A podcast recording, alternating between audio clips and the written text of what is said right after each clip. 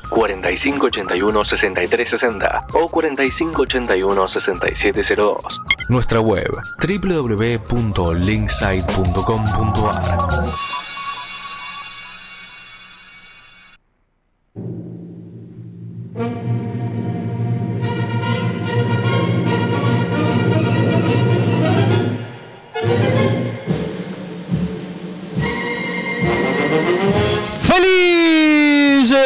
déficit para la juventud! Un programa hecho con... ¡Nudges! Nudges, no serán nudges. Necesitamos, necesitamos que nos arreglen esos sesgos que tenemos, pero que los domingos de, de déficit eh, simplemente los pasamos por encima. Estamos en la gran final por el viaje a Bariloche. Tenemos dos finalistas. Muchachos, por favor, nombre, apellido y colegio. Eh, Elber Galarga, de la Asociación Colegiada de Educación Media Ernesto López Obrador, el prestigioso Hacémelo en Hurlingham. Perfecto, largo el nombrecito de. Incluso, bueno, y el tuyo también. Eh, señorita, por favor, nombre, apellido y colegio. Eh, Sebelinda en la vidriera, eh, del normal 1885 de Saavedra. 1885, bueno, tiene sus años el colegio. Interesante, Sebelinda eh, y Elber, bienvenidos al programa. Estamos listos entonces para la última prenda de la noche. Su título, Economía útil para la vida diaria, por supuesto, es la prenda que todo el mundo estaba esperando. ¿Qué tienen que hacer? ¿Cómo funciona? Es muy simple, tienen que contar una situación personal en la cual pudieron aplicar y los ayudó un concepto de la teoría económica. Ustedes van a elegir un sobre Ajá. y el ámbito específico va a salir de esa elección. Así que, por favor, eh, muchacho Elber, un sobre. No, elijan ustedes, ¿qué te puedo decir? No, no, no, no, no, no, no. Disculpame, pero el público puede interpretar, si elijo yo, que la cosa está arreglada, tenés que elegir. Es tu momento. Adelante. No sé, me da lo mismo. A ver, Sí, te, muchachos, te te-. Elber, te quiero explicar. Este programa tiene un compromiso, tiene una transparencia, tiene una gobernabilidad, tiene una historia. No podemos manchar nuestra trayectoria porque a vos se te ocurra que no querés elegir un sobre. A ver, Pe- Pero acá ah, en la bandeja hay un solo sobre. Bueno, no importa la cantidad, lo que importa es que vos puedas elegir, que te sientas libre, feliz con vos mismo. Eso, Bueno, eso eh, es lo que nos Bueno, está bien, ese, ese sobre. Perfecto, a ver qué te tocó, Elber. Muy bien, lo que tenés que contarnos, Elber, es la aplicación de un concepto económico para lograr una cita con una señorita exitosa. Atención, Elber, tiempo. Bueno, eh, yo una vez salí con una chica, este, Sofía se llamaba, y de, uy, estaba, fuimos a tomar un café, ahí todo bien, todo, tra- todo tranquilo. Le digo, che, Sofía, vos sabés que según la teoría económica, la utilidad marginal de una taza de café, de- o sea, uno más, ¿no? Es muy alta. ¿no? claro, ¿no te parece? Así que, ¿por qué no pedimos cinco tazas de café cada uno? ¿no? Y así Ah. este, bajamos el costo marginal. Sí, tremendo. ¿eh? La piba piola, así me miró con cara rara, pero bien, digamos, eh, se la bancó. Eh, y después, nada, nada, estamos ahí. eh, y, viste, yo quería meter el tema de oferta y demanda. ¿Por la qué? piba estaba linda. Eh, porque sí, porque soy economista. Entonces uno le, que, le quería poner eso. Sí. Y dice, eh, Sofía, si aplicamos la ley de oferta y demanda en nuestra relación, la demanda de besos debería ser mayor que la oferta. O sea, es mayor que la oferta, Ah, claramente. pero qué Eh, sutil. Entonces creo que es justo que me des un beso ahora. Y ella me dijo, bueno, creo que ese exceso de demanda eh, se compensa con la la- el exceso de oferta de boludos. Este, con lo La cual de te, te claro. diría que estamos empatados. Y no duró mucho más la cosa. Pero fue exitosa porque por lo menos no me pegó una bofetada ni me tiró una, un vaso de agua. Eh, tiempo, atención, muy buena, muy buena la historia de Elber. Vamos a la evaluación, tenemos un jurado de especialistas. Por favor, que digan cada uno su opinión de la historia de Elber. Gonzalito, te escucho, sí. Eh, sí, eh, renunciaron todos, che, no, ¿Cómo no les garpa, no sé qué pasa, quedo, quedo yo nada más. ¿Cómo quedas vos? ¿Un solo jurado? Sí, igual, Bueno, la verdad... tu- Sí, no, no, ¿Cuál sería tu veredicto entonces? No, no, no, no escuché porque estaba con un TikTok, pero calculale un 7, en promedio un 7. Pero es- Como le gusta decir a ¿qué usted, un este 7 en programa? promedio. Bueno, bueno, pibe, es un 7, no sé, que te, que te- que te quejas, estás aprobado. Atención porque vamos ahora sí a la segunda finalista. Elegí un sobre, este, mm, eh, Sebelinda, por favor. Eh, me da cosa elegirlo yo. ¿Me lo eligen ustedes? Dale, genial, no hay problema. El sobre eh, A4, entonces, para Sebelinda. Te tocó, Sebelinda, la aplicación de conceptos económicos durante un cumpleaños familiar. Sí, lo- Atención, me pasó, me pasó, sí. tiempo. Bien. Eh, Era el cumple de mi abuela, Rosa. Estábamos todos ahí comiendo. Cuestión que dijimos, va, ya fue. Hagamos un concurso de quién come más torta. Y mi tío dice, es obvio que gano yo, soy el más gordo, tengo una ventaja comparativa de espacio en la panza. Eh, y mi mamá dice, nada, acá gano yo, porque según la utilidad marginal decreciente, gano yo. Entonces yo le digo, mamá, no te entiendo. Y me dice, hija, un buen economista no debe ser com- comprendido. Eh, pero finalmente tuve que resolver este incordio yo y les dije, supongamos que hay una torta y gané yo. Muy bueno tiempo. Atención, otra historia realmente fascinante, magnífica, que ilustra el uso de la teoría económica el día a día. Por favor, te felicito realmente, Sebelinda. Gonzalito, ¿escuchaste esta vez, querido? Sí, en realidad no, no, escuché una parte. Había, había un reportaje de Santiago Val y me colgué. Eh, igual eh, tengo, la nota la tengo. La, tengo la nota, es un 7. Ah, Un siete. un 7. Bueno, entonces tenemos un empate. Decime, por favor, cómo sería el desempate. No, no, no hay desempate para acá, no, no, no hay más sobres, acabaron las ideas, no. Está devaluado bueno. este programa. Los dos nos vamos a Bariloche. ¡Vamos! Vamos. A ver, a ver, vamos, no, no, no, no, no tan rápido, vamos a consultar con la producción. A ver, un segundito. Ah, ok, acá me están diciendo que llegaron a un veredicto. ¡Se van los dos a Bariloche! No, no, yo con este no vine a la esquina. Me, No. me va a hablar de teoría económica, no me va a yo, invitar un café, no, es un quilombo.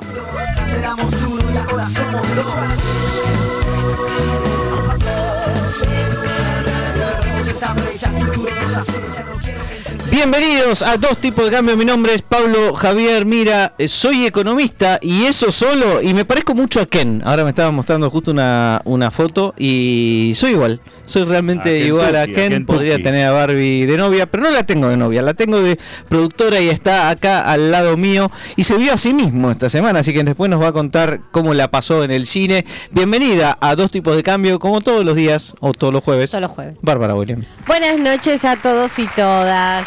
Acá estoy. Barbivizada. Eh, sí, sí, sí, dije, vengo. ¿La vengo. pasaste lindo? ¿Fuiste a ver la película? Fui a ver la película, igual la fui a ver cuando se estrenó, Ajá. porque le- me gusta hacerle honor a mi nombre y a mi infancia. Y ¿Te dejaron entrar gratis? ¿Sabes qué no? Mm. ¿Sabes qué no? Le dije, che, miren mi DNI. Claro. No, nada, nada, Nada, ¿eh? ni un no, sí, pero voy, voy a ver si quizás el, eh, ahora que ya ha pasado un par de semanas, sí me regalan. ¿La tenés que ver una sola vez o hay que verla más de una vez para entenderla? No, no, con una vez estamos. Sí, sí, sí, no, no es tan complicada y no es tan complicado. No, y es bastante graciosa. Perfecto, la veremos entonces pronto. Quiero ahora presentarles a mi amigo economista, matemático, estadístico y auditor, el hombre que, sí, sí, entró con una cámara al Banco Central y registró con su cámara las reservas negativas que había en el Banco Central. La. Un hecho único. Te la Un hecho único. para hoy. Sí. Gerardo El Bóveda Rodner. Muchas gracias, muchas gracias. Por lo menos yo no soy el economista o eh, la persona que dice que va a bajar la inflación estando un año como ministro de Economía. Este, bueno, sí, muchas gracias. Pero me, me malinterpretaste. Yo no dije que vos te parecías a Ken. Yo dije quién Ah. sos, no Ah, quién ¿quién sos. sos? Ahora sí, ahora, ¿quién sos? I'm Kenenoff. ¿Quién sos? Me encantó, me encantó. Eh, Gerardo, necesito saber en qué día estamos en el día de la fecha. Bueno, hoy 3 de agosto es el Día Internacional de la Planificación Familiar. Este, no significa esto que uno tenga... ¿Centralizada, che? Es, no, no, descentralizada. Descentralizada. Como, como debe ser. Bien. Este, y esto obviamente tiene que ver con eh, un aspecto relacionado con el control de la natalidad en la población. Este, vos sabés que para el año 2019 se estimó que eh, de 1.900 millones de mujeres en edad reproductiva, es decir, básicamente entre 15 y 49 años, hay 1.112 millones requieren la utilización, que requieren la utilización de métodos de planificación familiar. Y de esos, básicamente el 80% eh, utiliza métodos anti- anticonceptivos y el, y Ah, el 20%... pensé que era un Excel. No, está bien, ahora entendí. Porque No, para mí planificar es hacer Es un que Excel. vos trabajaste con Kisilov, por eso, que lo único que sabía era Así, usar un la Excel. planificación centralizada. Sí, así no fue. Sí. Este, bueno, a nivel mundial el 75,7% de las mujeres en edad reproductiva tienen sus necesidades de planificación familiar satisfechas con métodos modernos, mientras que en África Central y Occidental esta cifra no supera el 50. Ujú. Es más alta de todas formas, digo, poner, poner que sea 49. Ponele. Este, bueno, estos son algunos datos, en realidad esto se festeja, como ustedes ya saben. ¿no? Planificando, Eh, usando, guarda, usando eh. un anticonceptivo, muchachos. Hay distintos métodos, ¿no? Puede ser el método de diafragma, capuchón cervical, dispositivo intrauterino, el famoso DIU, Sí. ¿sí? Eh, Las píldoras anticonceptivas, eh, hormonas inyectables, métodos químicos también, hay de todo. Nuestra Hay ESI, todo. nuestra ESI Así que, particular de, de dos tipos de cambios. Muchachos, festejen esto como debe ser. como corresponde. Eh, momento ahora sí de contarles que está nuestro CEO, eh, vino, se tomó, eh, digamos, la molestia de venir al programa y me, estar con me nosotros. tomé todo el vino también, ¿eh? Eh, Se ha tomado todo el vino de nuestro CEO, eh, es el dueño del programa, el dueño de la radio, el dueño de un montón de negocios que, bueno, tuvieron a punto de hacerlos millonarios, pero está acá con nosotros y se llama Paul Sandor. ¿Cómo le va? Bien, todo bien. Bueno, hoy parece que viene picante, están tirando ahí lanzas, la estoy viendo, viendo cruzar las balas. Él empezó. Hoy él viene empezó. todo. Es como un niño. Bueno, eh, les traje un negocio a ver si los puedo hacer amigar. Ajá. Eh, ¿Ustedes escucharon esa frase que dice, ¿con quién te tomarías un café? La escuché, sí. Bien, O a quién eh, le comprarías un auto usado también. Mm, Bueno, ¿a quién no le comprarías también? Bueno, ¿con quién te tomarías un café? Y vos decís, bueno, no sé, con los más católicos con Jesucristo, los más este, nacionalistas con eh, San Martín. Bueno, a- eh, poner un café en el medio de Palermo Sí. que sea un café con. ¿Y qué pasa? Vos en las mesas pones mesas individuales, Sí. un monolito chiquitito con una pantallita, ¿sí? Y chat, G- chat GPT programado. Entonces vos vas y tomás un café con Freud. Está buena. Y, una, y mantenés una charla. Te contesta el Te chat contesta, GPT. claro, porque vos al, al chat GPT lo programás como querés que conteste, digamos. O un café con Diego Mar- Armando Maradona. O Ay, un café sí. con. Y entonces te Me pasás encantó. Cada. Con Barbie. ca- cada consumición, claro, con Barbie. Cada consumición, y digamos, vale para personajes que no, digamos, que no vas a ir a charlar con un amigo, sino con personajes famosos. No, claro. Entonces, cada, cada consumición que vos tenés te da 20 minutos de la posibilidad de charlar con tu personaje favorito, con Borges. Bueno, quiero charlar con ¿Hay Borges. precio especial si uno quiere, por ejemplo, Guado de Pedro, ese tipo de cosas? No. Eh, pues, sí, pues, porque tarda más, Sí, tarda sí, más. sí, sí, sí, puede ser, puede ser, te hacen una, una promo. Pero bueno, se llama un café con, ¿sí? Te sentás ahí con unos auriculares, vos solo, y pasás una tarde que vas consumiendo, y a medida que vas consumiendo, vas charlando con distintos personajes de la historia. Le preguntas al flaco Spinetta cómo compuso tal disco, tal otro, a Papo. Pero igual te va, el chat GPT te puede contestar cualquier verdad. Pero yo tenía una respuesta para todo eso.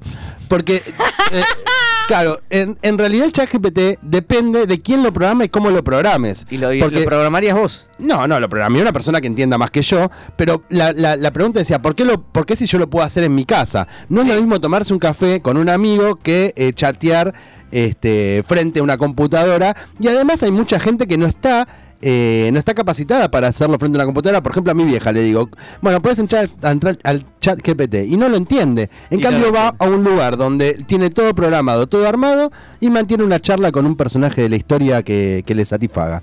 Me un encantó. café con. Me encantó. Me. Otra, otro negocio Café para, con. para hacerse millonario o café.com también. O un café.com. Me encantó, me encantó. Eh, tengo una novedad académica. Ay, Hay. Ah, Hay bueno. novedad académica y es que, atención, porque el miércoles que viene tenemos una charla fundamental en las jornadas de Historia, Industria y Servicios eh, 2023. Las Bien. jornadas que se van a hacer en la UBA y en donde tengo el lujo ¿no? y el honor de participar junto eh, a otros macroeconomistas en una mesa de macroeconomía. Justamente va a estar Nico Bertolet, Juan Santarcángelo, nunca sé decirlo, Juan Padín, Pedro Gaite, eh, Juan Manuel Telechea, que estuvo acá en dos tipos de cambio, y yo, todos machotes, como ven. y los vamos a invitar Las mujeres no se anotaron, ¿no? ¿sabes que se podían anotar las mujeres? No se anotaron. Ah. Así que quedamos todos machos, ¿qué pasa?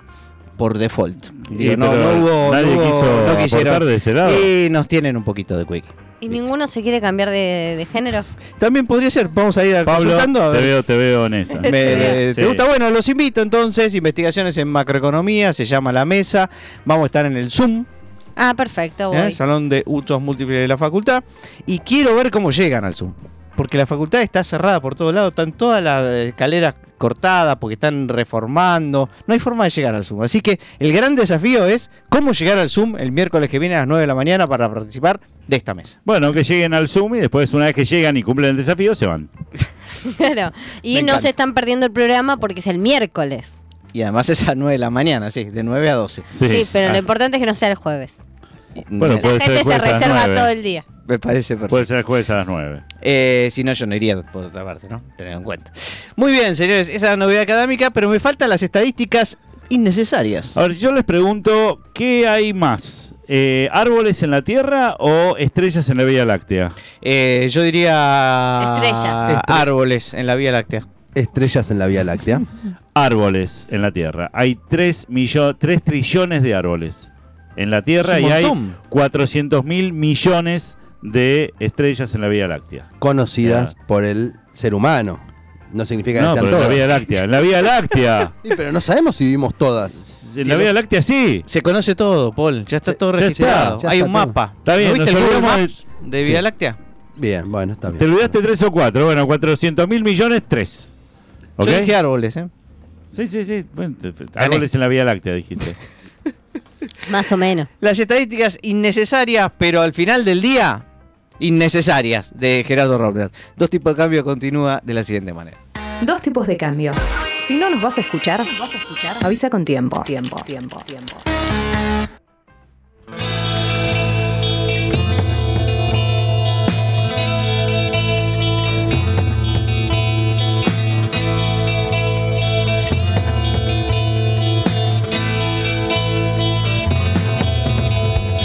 Estoy parado aquí mismo lugar. No tengo a dónde ir, soy siempre igual. Acá estamos, siempre fijos, siempre constantes, Gerardo.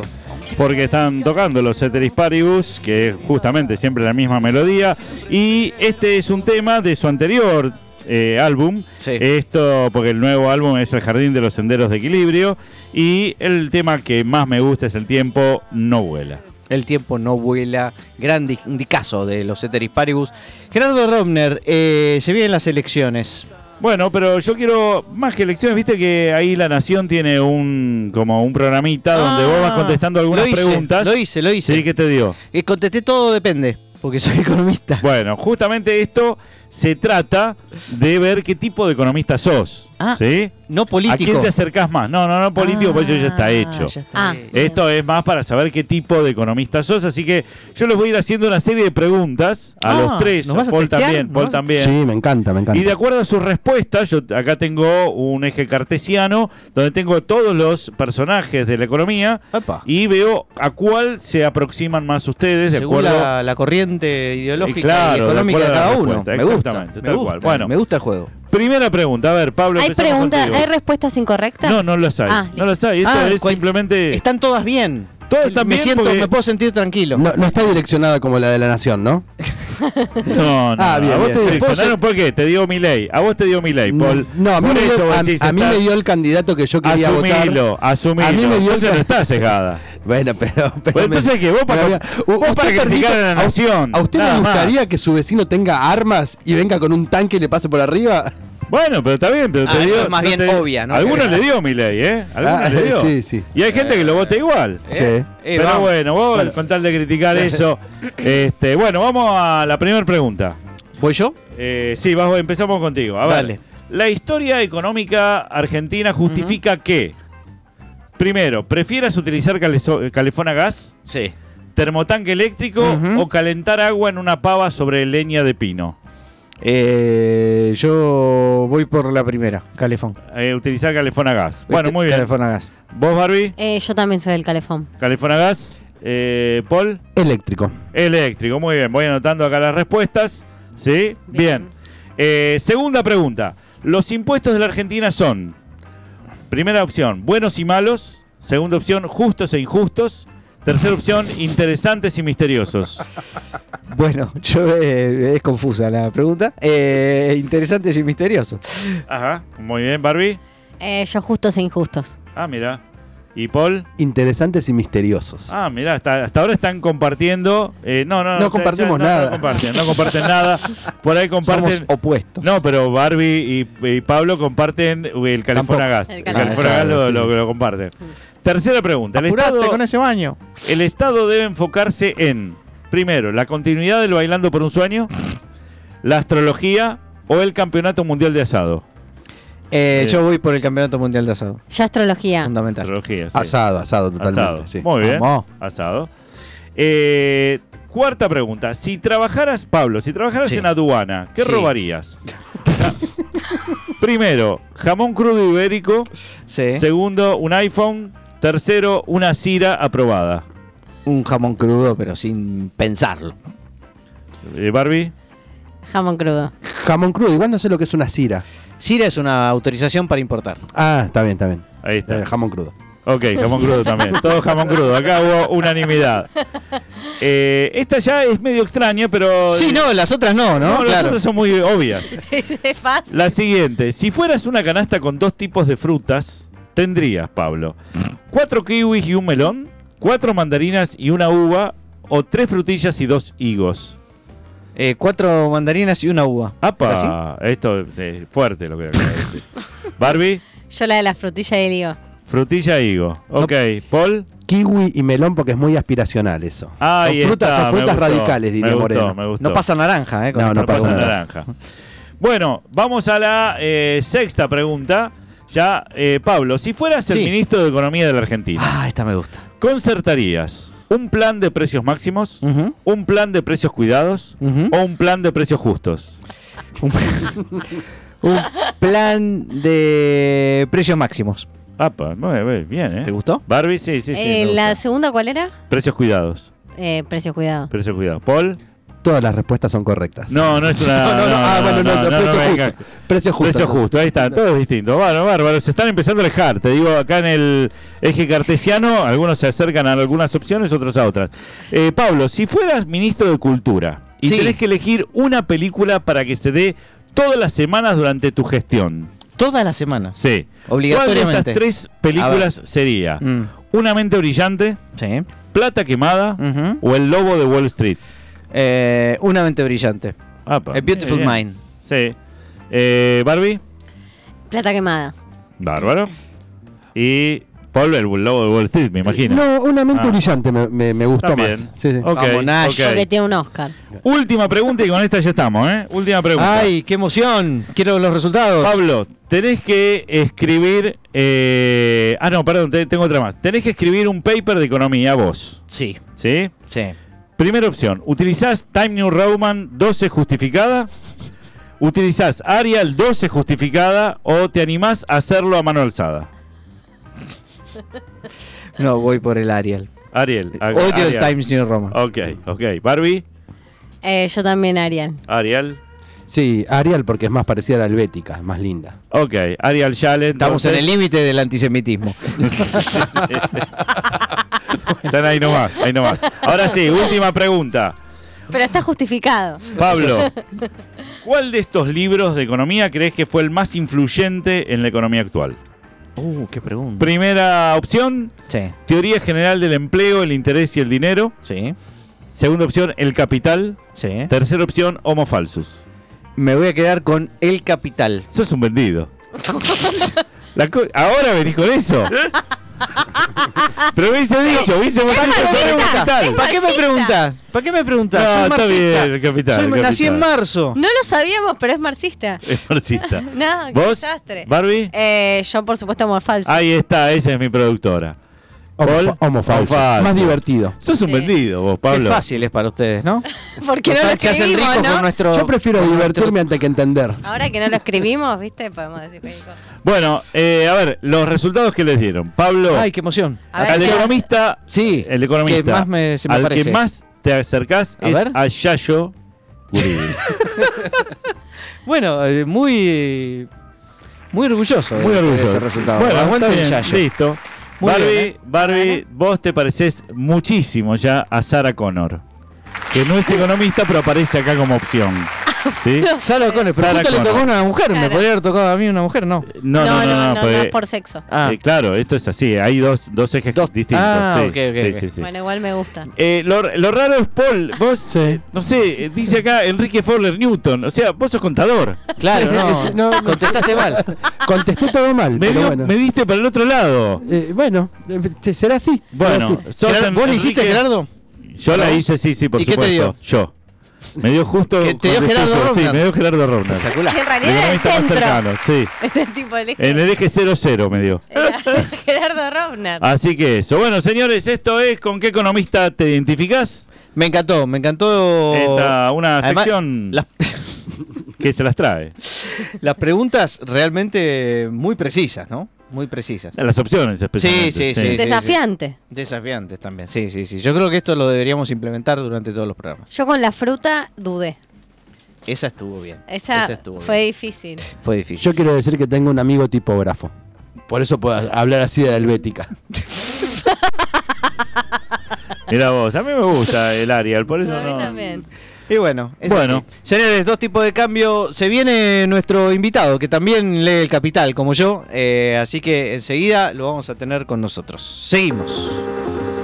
Dos tipos de cambio. Un milagro perfectamente comprobable. Voy a saber, voy a sacar el logaritmo de la noche, un exponente de verdad. Fácil, logaritmo para todos. Loc, loc, loc, loc, loc, loc. Voy a saber,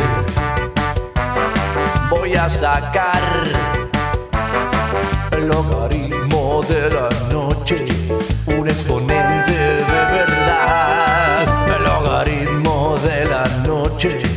es un derroche.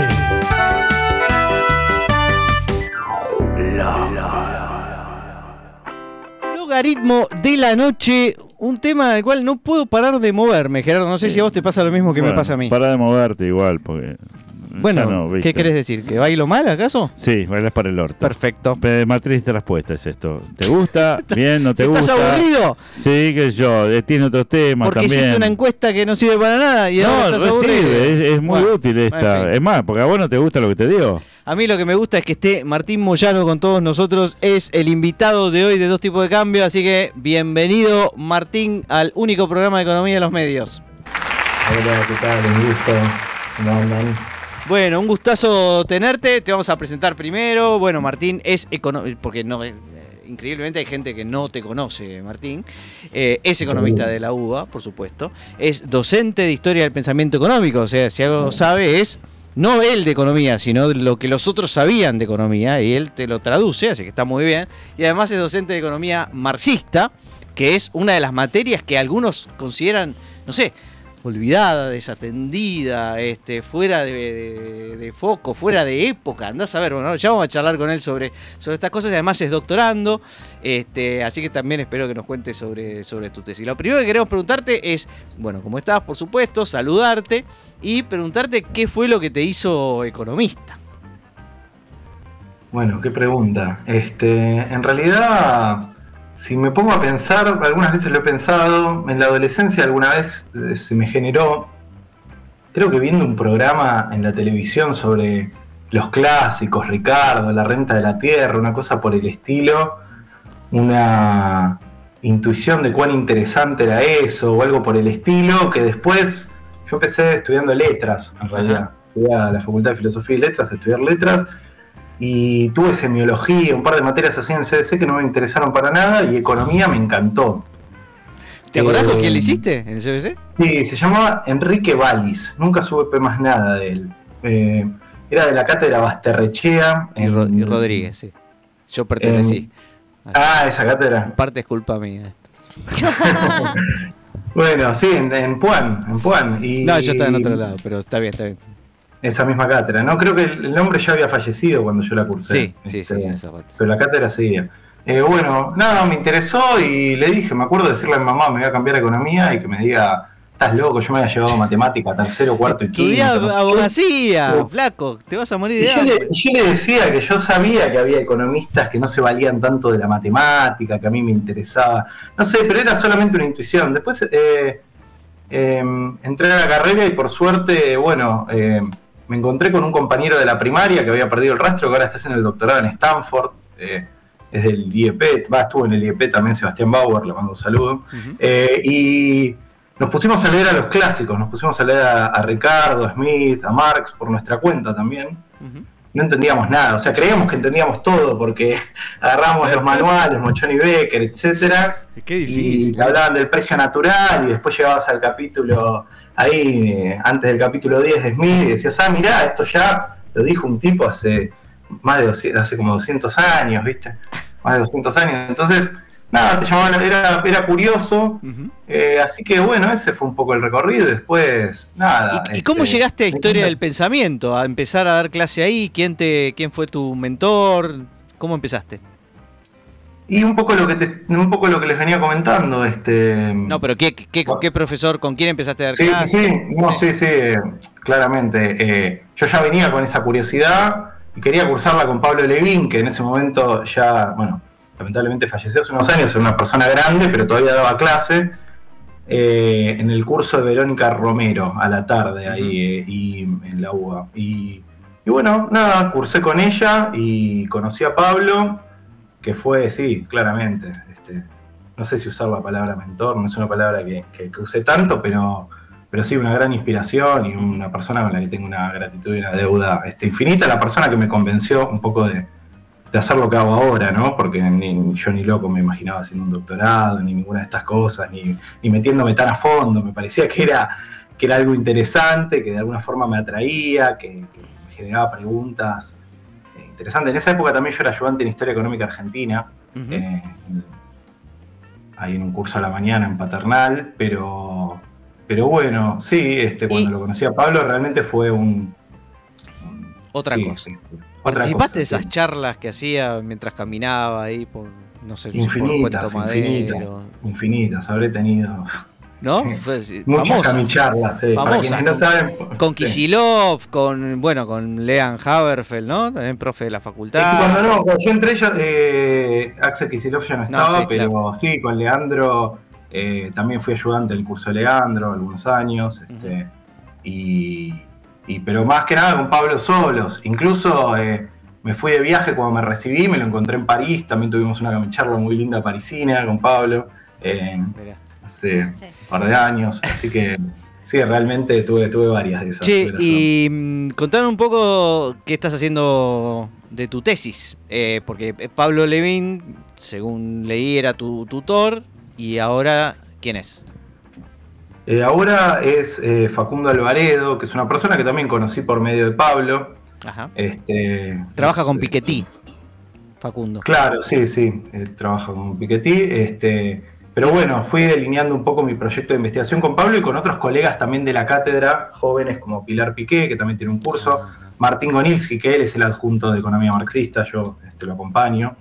Eh, ellos me- ya están doctorados, me ayudaron también a ir delineando mi plan, mi plan de tesis, que tiene que ver con un economista un tanto eh, olvidado, que es Rudolf Hilferding, este, parcialmente olvidado, es un economista del principio del siglo XX, eh, que es principalmente recor- recordado, creo yo, por eh, su contribución a los debates sobre el imperialismo. Es uno de los primeros que da una formulación económica al problema del imperialismo. Lenin lo cita en las primeras páginas de El imperialismo, fase superior del capitalismo, como un autor que hace una contribución valiosa para entender las causas de la Primera Guerra Mundial. Eh, y por muchos años quedó algo así como, como una nota al pie, hasta que eh, con la- el fenómeno conocido como la globalización financiera a partir de los 90 y, principalmente a partir de la crisis de 2008, hicieron que haya un revival de este autor y se escriben a razón de una buena cantidad de papers sobre este autor en los últimos años. Hubo como un resurgir del interés, pero me di cuenta que no había trabajos que lo aborden desde una perspectiva más general, porque es un autor que tiene muchas otras cuestiones interesantes para mí, que tienen que ver con el, más que nada con el eh, ambiente intelectual en el que se formó y Ah. con una perspectiva eh, poco doctrinaria o no tan eh, cerrada, es decir, es una época antes de la revolución bolchevique, donde el marxismo era una doctrina que estaba mucho más plegada a las tendencias intelectuales de su tiempo, en esa época el positivismo, el neocantismo, Ajá. y él, por ejemplo, estudió en el seminario de von von Bauer, eh, que fue un, bueno, un economista austríaco muy importante, junto a eh, Ludwig von Mises, junto a Joseph Schumpeter, junto a Otto Bauer, que era otro dirigente eh, importante de la socialdemocracia austríaca. Marxistas y, y austríacos. Sí, totalmente. Es más, hay bastante literatura sobre ese tema, sobre cómo, digamos, eran las dos escuelas de pensamiento predominantes en la Viena de principio de siglo. Estamos hablando de lugar donde está Freud, Einstein, bueno, la, la esposa de Godel, ¿no? Todo- Todos los muchachos la- ahí. Fuerte, fuerte. Círculo de Viena, claro. Eh, antes, esto es previo a la Ah, formación previo del Círculo de Viena, pero, sí, pero por ejemplo uno de los eh, eh, más importantes en el Círculo de Viena, que fue en la fundación del Círculo de Viena, que fue Otto Neura, también formaba parte de este grupo. Es antes, esto es, estamos hablando bien a principios del siglo XX, entre el, digamos, la primera década del siglo XX. Acá Gerardo te quiere hacer una pregunta. Sí. Pues. Lo que te quería preguntar es lo siguiente. ¿Hubo algún autor que empezaste a leerlo con un determinado sesgo y cambiaste absolutamente la forma de pensar de ese autor? Eh, O sea que tenías un prejuicio o algo así. Y dijiste, bueno, pero lo vamos a leer y dijiste, eh, claro, completamente distinto. nada que ver, claro. Qué Ese- pregunta. es bu- ¿no? es buena. Buena pregunta. Es muy buena pregunta. Y Gracias, son esas gracias. preguntas que no me sale responder espontáneamente. Que Bueno, yo te- diga, Mientras, diga, mientras pensás, a, eh, a Sí. veces a uno le puede pasar, por ejemplo, qué sé yo, con Adam Smith, ¿no? Porque te lo te, te cuentan una historia sobre Adam Ah. Smith, sobre la mano invisible, qué sé yo, y si vos, viste, eras medio, tenías dudas sobre el funcionamiento del mercado, qué sé yo, decís, este tipo, andás a ver, y después lo lees y decís, no, esto es una, No quiso es una revolución, eso. no tiene nada que ver con lo que me están diciendo. Seguro, me acuerdo que yo militaba en una organización de izquierda en esa época y, me pasaba eso, que Adam Smith es un prócer. Es un, un recontra grosso.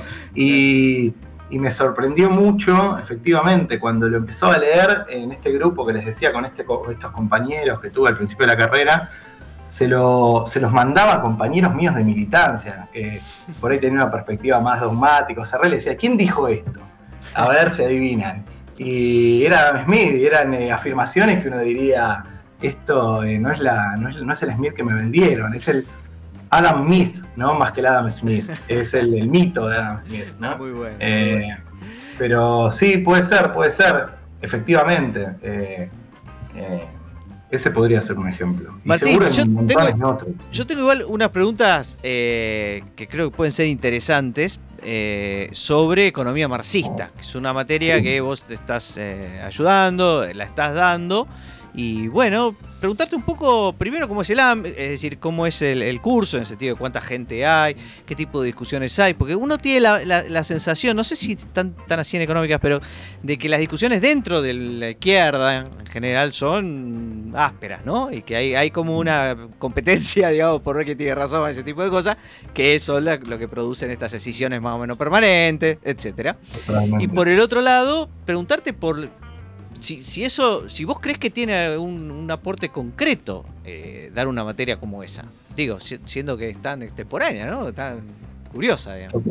Bueno, por empezar, voy a decir una cuestión que esto corre por mi cuenta y la de nadie más, que es que para mí el nombre es muy feo de la materia, que se llama Economía Marxista.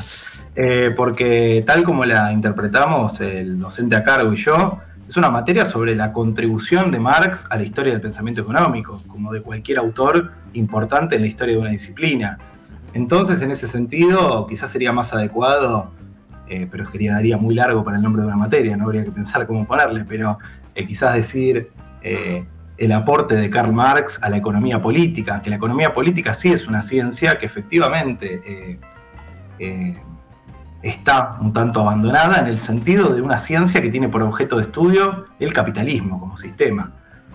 Eh, claramente el siglo XX representa, a mi juicio, un viraje hacia una instrumentalización de la disciplina más vinculada a la política económica de los países o cuestiones por el estilo, con la macroeconomía, etcétera, que hacen que esos debates efectivamente parezcan muy lejanos, muy grandilocuentes, como bueno, hablar de etapas del desarrollo capitalista, hablar de hubo en los últimos años, como decía hace un rato, con toda esta cuestión de lo que se llama globalización, también habría que discutir ese término, etcétera, pero bastantes eh, personas vinculadas al desarrollo económico que estudian, por ejemplo, cadenas globales de valor o cuestiones por el estilo, que podrían ser interpretadas como subsistemas o partes del sistema capitalista dentro de las cuales las economías nacionales están insertas y por ende lleva la pregunta respecto a, bueno, cuáles son las leyes del desarrollo de este sistema, que claramente es un sistema mundial. Y yo creo que Marx es quizás el autor que fue más lejos en ese sentido, en el sentido de un análisis científico de la economía política entendida de esa manera, ¿no? Como la ciencia que estudia el capitalismo y no la economía nacional o la economía de una empresa, etc. Creo que muchos de los autores que hoy son, eh, o se les llama mal llamada para mí la ortodoxia de la disciplina, eh, supieron reconocer eso en su momento. Pasa que, bueno, pasaron muchísimos años eh, y, bueno, se fue abandonando esa perspectiva, pero yo creo que es este, sumamente valioso poder tener esa mirada de conjunto de la época histórica y poder este, hacerse esas preguntas que efectivamente eh, la disciplina un tanto las abandonó, pero es casi imposible nurgar un poco más, digamos, de la economía nacional a la cadena de valor, de la cadena de valor al estadio técnico de este momento histórico y al eh, sistema económico como un todo, digamos, al sistema económico capitalista y comprender, digamos, hacia dónde vamos, de dónde venimos y hacia dónde vamos, nada menos que eso. Entonces nosotros eh, encaramos la materia de esa manera, no... Opa, se nos cortó. Eh, recuperar... Uh, ahí volvió de recuperar discusiones eh, doctrinarias de antaño así en abstracto, sino verdaderamente de eh, pensar qué estudiamos cuando estudiamos economía. Y en ese sentido, qué aporte tiene Marx a la construcción de la ciencia que, hoy este, eh, conocemos y a la ciencia que hoy tenemos y quizás poder incluso tener una visión crítica de la ciencia que hoy tenemos, es decir, quizás se perdió algo cuando se perdieron esas preguntas y cuando ya parecieron que no eran preguntas para el economista, ¿no? Gerardo, es imprescindible, esa es mi, sensación. Dale, Gerardo, dale. No, la pregunta es, ¿cómo ves que los alumnos encaran la materia? Es decir, ¿cómo les parece interesante? ¿Participan mucho? ¿Son de discutir demasiado? Eh, ¿O son... ¿Cómo, encaran esto? Bueno, eh, realmente eh, es variopinto el público. Tenemos bastantes estudiantes de intercambio en los últimos cuatrimestres. Eh, Porque los que tenían originalmente no les gustaban. ¿Cómo? Los que tenían originalmente no les gustaban. se, intercambiaron. Sí, sí, sí. Nosotros eh, jodemos que tenemos la internacional, ¿no? Armada en el curso. Pero, este. No, sí, hay, bastantes estudiantes de intercambio. Este, hay. Y la verdad que son, son muy buenos los estudiantes en general. Hay una gran proporción y una gran proporción de gente que principalmente viene a cursar la materia con este mismo espíritu crítico. No, no hay muchas personas fanáticas de Marx o marxistas acérrimos. Es casi, no sé, una especie en extinción, me parece, en economía. No, no, no se ve eso. Se ve gente que realmente quiere aprender, se ve gente que tiene un espíritu crítico.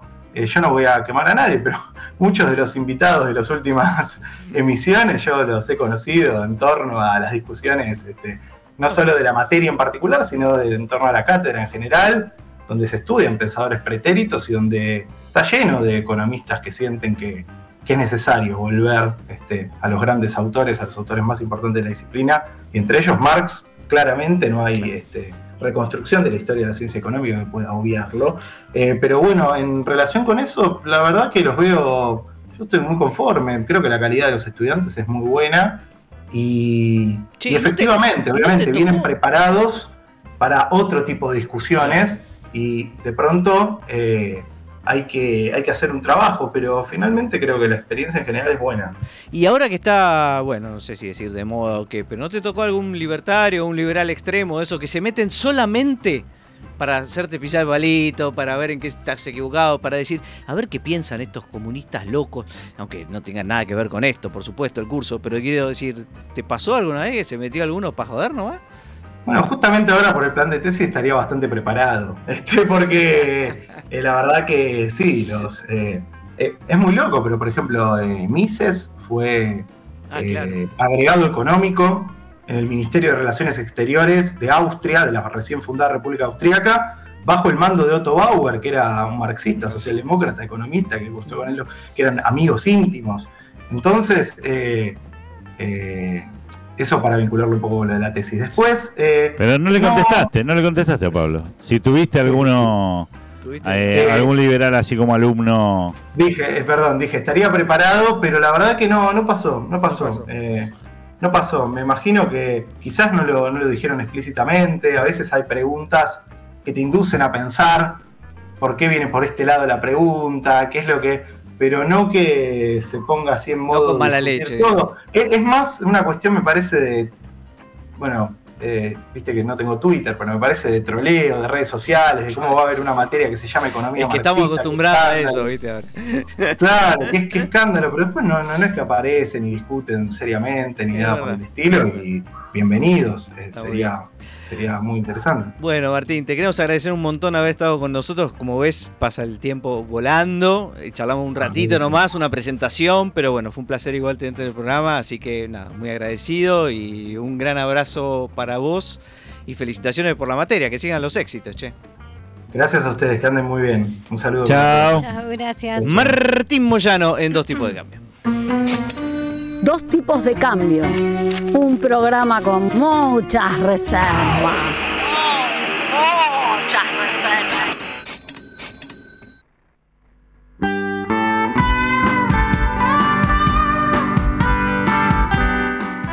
Gerardo, ¿qué estamos escuchando? Esto tan country, tan soft, tan Yo, ching, yo tan te vine un tref, yo te vine un tref Yo de asignatura pendiente. En un tref. Me encanta Bien. este tema. Eh, pero también tengo un tema yo, que no es cantado en este caso, pero que, que espero que les sea interesante. Hay una expresión en inglés, en el inglés de Inglaterra, pero también en el de Estados Unidos, Australia, etcétera, que dice. Put your money where your mouth is. Y ahora le vamos a preguntar a nuestro CEO, que por supuesto habla más de 14 idiomas, qué significa esa frase. Put your money where your mouth is. Pone, pone tu mano donde está el ratón. Ni No, cerca. no nada. Ni perdón, cerca. perdón. Gerardo, vos que sos un, también un Eh, multilingüe. Sí, claro, agarrá el dinero y metételo en la boca. Mm, no, ¿No? tampoco, tampoco. Pero Eh, dice Barbie, así. sos mi última oportunidad. Sí, guardate el dinero en el paladar. No, bueno, ok. Muchas gracias. Pero- Me voy a despedir del programa. Me parece que estoy para otra cosa. Estoy para otra cosa. Eh, la frase significa, eh, bueno, eh, literalmente es poner eh, la guita, ¿no? De- donde pones la palabra, donde pones lo que decís. Por, Pero mouse, es una eh, es- forma de. Pues bueno, es, es Mouse metafórico. foca, ¿no? Es Es, metafórico. eh, Es metafórico, Bueno. querido Gerardo. Y lo que quiere metaforizar esa frase es la idea de que si vos estás seguro de algo, apostá por eso. Eso es lo que dice la frase. Y eso es lo que ha pasado muchas veces entre economistas eh, que se ponen a apostar por sus ideas. ¿no? Y, y vieron que en, en épocas donde uno se pone como muy. Este. Le pone todo a una, idea en particular. Y, y nada, y se la juega por esa idea. Bueno, es capaz de jugarse la plata que tiene. Y es lo que pasó eh, en esta historia que les voy a contar. Resulta que hay una cuenta anónima de, de Twitter que se hace llamar, aunque no es, James Medlock, que hizo alguna vez una broma sobre la posible hiperinflación en Estados Unidos, porque había algunos que predecían que podía haber una hiper después de la fuerte emisión monetaria de la pandemia. ¿Se acuerdan? Que después de la pandemia Sí. iba a venir la hiper y se iba a ir todo al carajo. Lo que dijo este, James Medlock, así digamos irónicamente, es que le apostaría a cualquiera un millón de dólares a que Estados Unidos no entra en hiperinflación. ¿Cuál es la gracia de la apuesta? Que si no hay hiperinflación, él gana. Gana, Y si hay hiperinflación, un millón de dólares no es nada. Con lo cual, esa era la, la gracia del, del chiste. Pero, pero, pero, pero, siempre hay un Gil que entra. Y el Gil que se metió en esta discusión fue Balaji Srinivasan, un indio que aparentemente es un fanático del Bitcoin, como nuestro Paul Sando, ni más ni menos, que le ofreció a Medlock una apuesta y le dijo, acepto la apuesta. En realidad le, le ofreció algo un poco diferente, le dijo, bueno, vos comprate un Bitcoin, le dice, y yo voy a poner un palo verde. Se lo vamos a dar a un custodio y el que gana se lleva todo. O sea que la apuesta de él es un Bitcoin que valía en esa época más o menos 26 mil dólares contra un millón de dólares. O sea que le estaba dando probabilidades muy favorables, o sea, una relación entre lo que apostaba uno y apostaba el otro, que era muy eh, desfavorable al- a, este indio Balají, vamos a llamarlo, y muy favorable a Medlock, ¿no? ¿se entiende, no? Sí, Porque sí. uno apuesta solo 26 mil y el otro está apostando un millón, nada menos.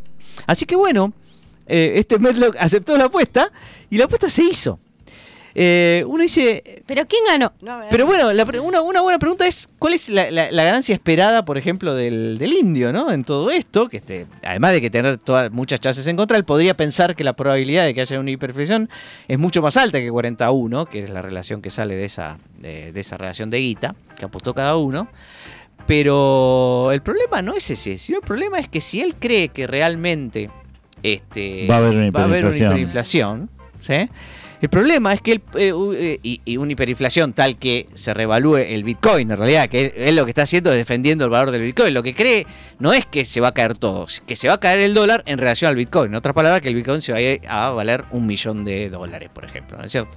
Pero si esto pasara, el tipo está dejando de comprar un montón de Bitcoins, ¿sí? Hoy. ¿Se entiende? Sí. Entonces, el tipo, al poner la guita en un millón de dólares en el custodio, se está perdiendo de comprar un montón de bitcoins a 26 mil dólares hoy. Y la ganancia que obtendría de eso sería un montón de guita que no la puede ganar y como corresponde al costo de oportunidad de los economistas, la, está perdiendo. Y obviamente que si no ocurre ninguna hiper- hiperinflación, también pierde guita, porque pierde el millón de dólares que apostó. O sea que es la peor apuesta del mundo la que hizo. Y entonces, lo que se pregunta en el blog eh, Noah Smith, porque esta es una historia que cuenta Noah Smith en su blog, es ¿por qué hizo esto este muchacho? Es un amigo de él, incluso de- de- del bloguero, y le dice, escúchame, Balaji, ¿por qué haces esto? Y, dice, y el tipo, claro, millonario, todo, pero además, fanático de Bitcoin, pero además porque él quería eh, llamar la atención y alertar a la economía mundial de que eh, realmente se iba a ir todo al carajo y que él tenía razón. Eso, eh, o sea, ¿En qué año ocurrió eso? compró dignidad con ese, ¿no? Compró... Pero no se Bueno, fue todo el- La dignidad no se Esto fue compra. hace unos meses, hace un año, no mucho más que eso.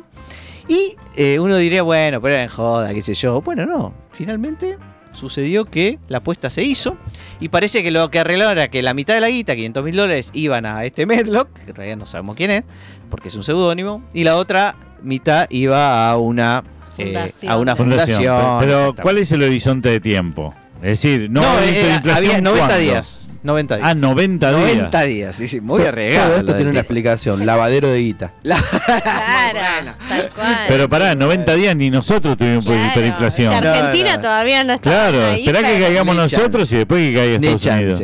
La conclusión es que el amigo Balaji perdió todo lo que eh, tenía en esa apuesta. Debe tener unos cuantos palos Se hizo verdes más. famoso, al menos. Se hizo famoso un rato, porque ni siquiera ustedes lo conocían mucho. Y bueno, cuidado, porque así terminan todos los bitcoineros, Paul. Así que ya lo sabes. Sí, sí, sí. Apostando cualquier cosa. Seguí apostando. Señores, dos tipos de cambio continúan de la siguiente manera. Dos tipos de cambio, dos freeriders del aire radiofónico.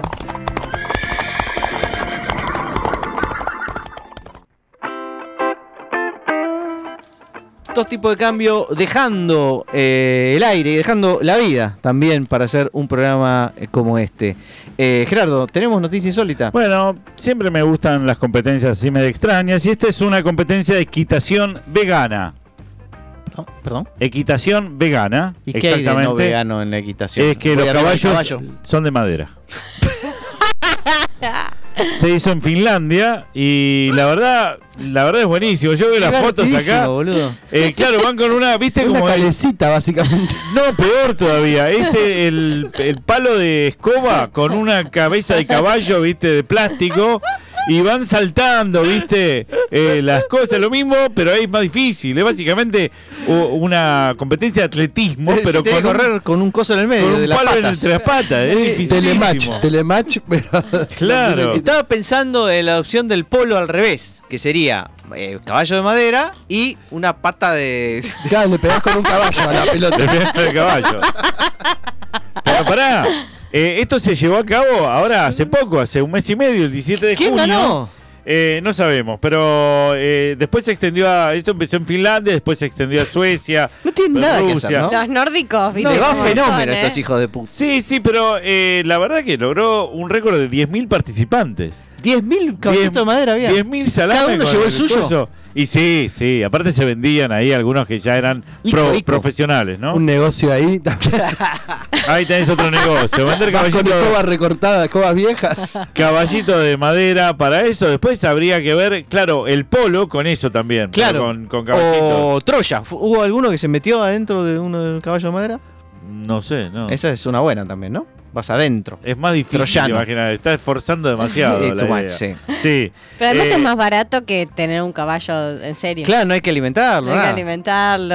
Hay que lijarlo, Yo le- le- les cuento algunos comentarios que hubo eh, en TikTok, porque esto se subió a TikTok, todos los videos. comenta lo sobre ver. esto. Por supuesto. Bien. Dice, algunos dirán, dirán lo que quieran, pero tremendo salto que acaba de hacer la chica, fue uno de los comentarios. Muy bueno el salto, pero esto se está yendo de las manos, dijo uno, porque se le, cabía- se le había salido el caballo de las manos, se le había soltado. No puedo creer que eso sea real, considerando que el palo actúa como un obstáculo Extra. extra, claro, que es lo mismo que pensamos nosotros. Además te puede golpear. Eh, bueno, En las zonas difíciles. y así todo raro pero impresionante, decían algunos, ¿no? Qué loco esto, algunos de los comentarios de esta competencia de equitación vegana. Señores, ¿qué, qué más viene después de esto, no? Estaba pensando además que hay que hacerlo como con postura. Viste que el caballo salta como con gracia. Porque el tipo está arriba, así, y cuando salta tiene que caer bien y esas cosas. Mirá los Es- videos en TikTok y fíjate, porque por ahí algunos caían fijar. con mucha gracia al barro. Espectacular, señores. La competencia de equitación vegana. Eh, dos tipos de cambios se va despidiendo. Es momento, sí, de la frase que te va a hacer reflexionar por toda la semana de Bárbara Williams. Adelante, Bárbara. Nunca New Roman, siempre Arial. Siempre real y si es posible helvética. Y ya nos pasamos un poquito para Austria, Hermética. esa zona. Señores, nos veremos el jueves que viene cuando al finalizar el programa, Gerardo, como en este programa, les diga. Dos tipos de cambio.